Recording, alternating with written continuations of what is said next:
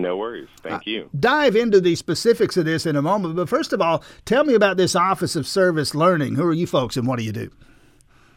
Yeah, so we are uh, an office on campus that helps uh, make partnerships between the campus and the community. We help faculty uh, coordinate courses where students get to put what they're learning in the classroom to work. And so I work on the, the community side of that, making partnerships, and I have colleagues that work on uh, helping support faculty in that role. And then we have a host of other programs, uh, Campus Kitchen, which is another food insecurity program, Experience UGA, which brings students to campus for uh, field trips. But we, we cover a lot of bases in our office. All right, again, this... And the, Go ahead.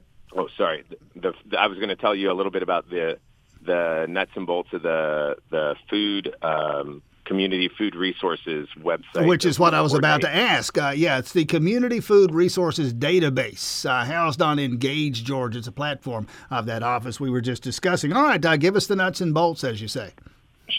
Sure. So, well, the platform has been around for a while. Um, it's we're actually leveraging some technology uh, that coordinates uh, volunteer coordination, and we're using it in a, a little bit of an innovative way to list food distributions in our community. So for the past year, we've been pulling information together about different distributions that exist in our community. I have a student worker that calls those uh, organizations and verifies the details of their distribution on a monthly basis so that we keep the information accurate on the website.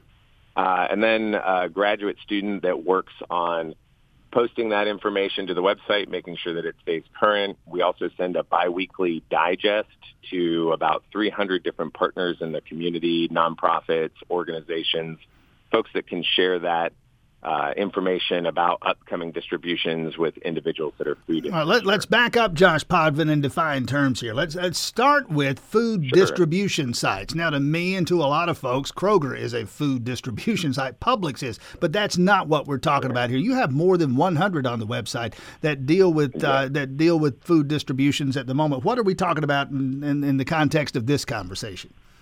Yeah, you're looking at there are churches that do maybe a weekly food distribution. There are food pantries that are generally available Monday through Friday or Monday through Sunday, and uh, there are nonprofits. There are businesses. Uh, there's a wide variety of folks that uh, have risen to the occasion to provide food to folks in need in the community. And this website points people to them. And as I said, for May, this website, this Community Food Resources Database, listed more than 100, 108 to be precise. It occurs to me, and I'm sure you folks deal with this on a daily basis here, uh, you wouldn't have 108 food distribution sites in Athens if there wasn't the need for it. How extensive is the need? Can you quantify the need?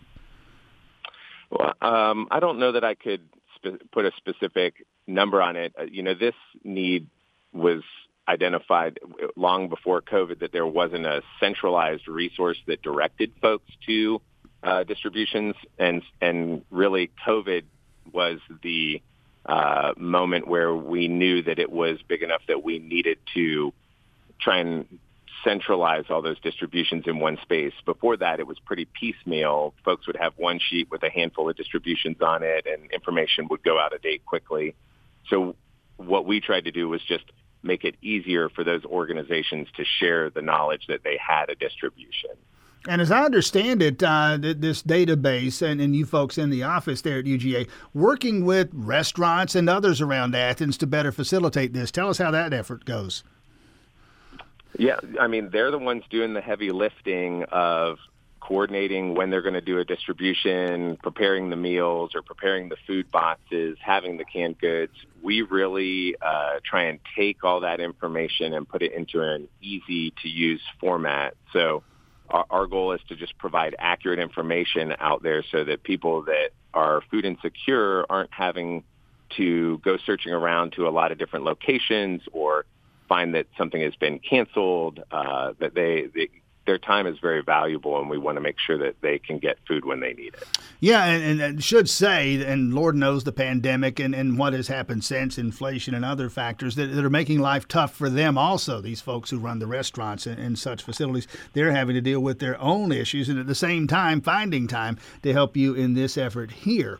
Uh, in terms of that, in terms of getting these restaurants involved, and in terms of getting them to put the food out there, such as might be available. I know there are, and I don't know what they are, and I don't know if you know what they are, but to the extent that you do, there are laws, there are regulations about what can be done with, uh, for lack of a better word, leftover food, surplus food that, that's prepared and not eaten, grocery stores, what they have, restaurants, what they have. What kind of challenges does that present?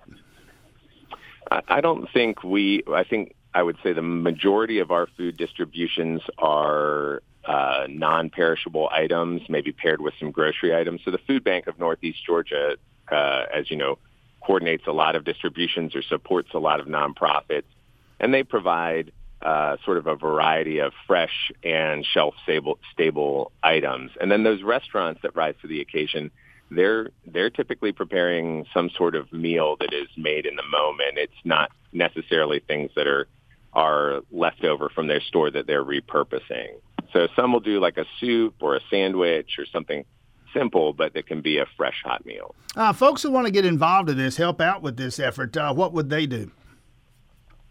Uh, well, I mean, our biggest call is, you know, uh, if if somebody is doing a distribution and they uh, don't see it on our our website, that they could reach out to us at accfoodresources Food Resources at gmail.com and let us know that they have a distribution, uh, whether that's a, a food pantry at their church, if it's a uh, a meal that they provide. Our goal is just to provide as much information about upcoming distributions that we can.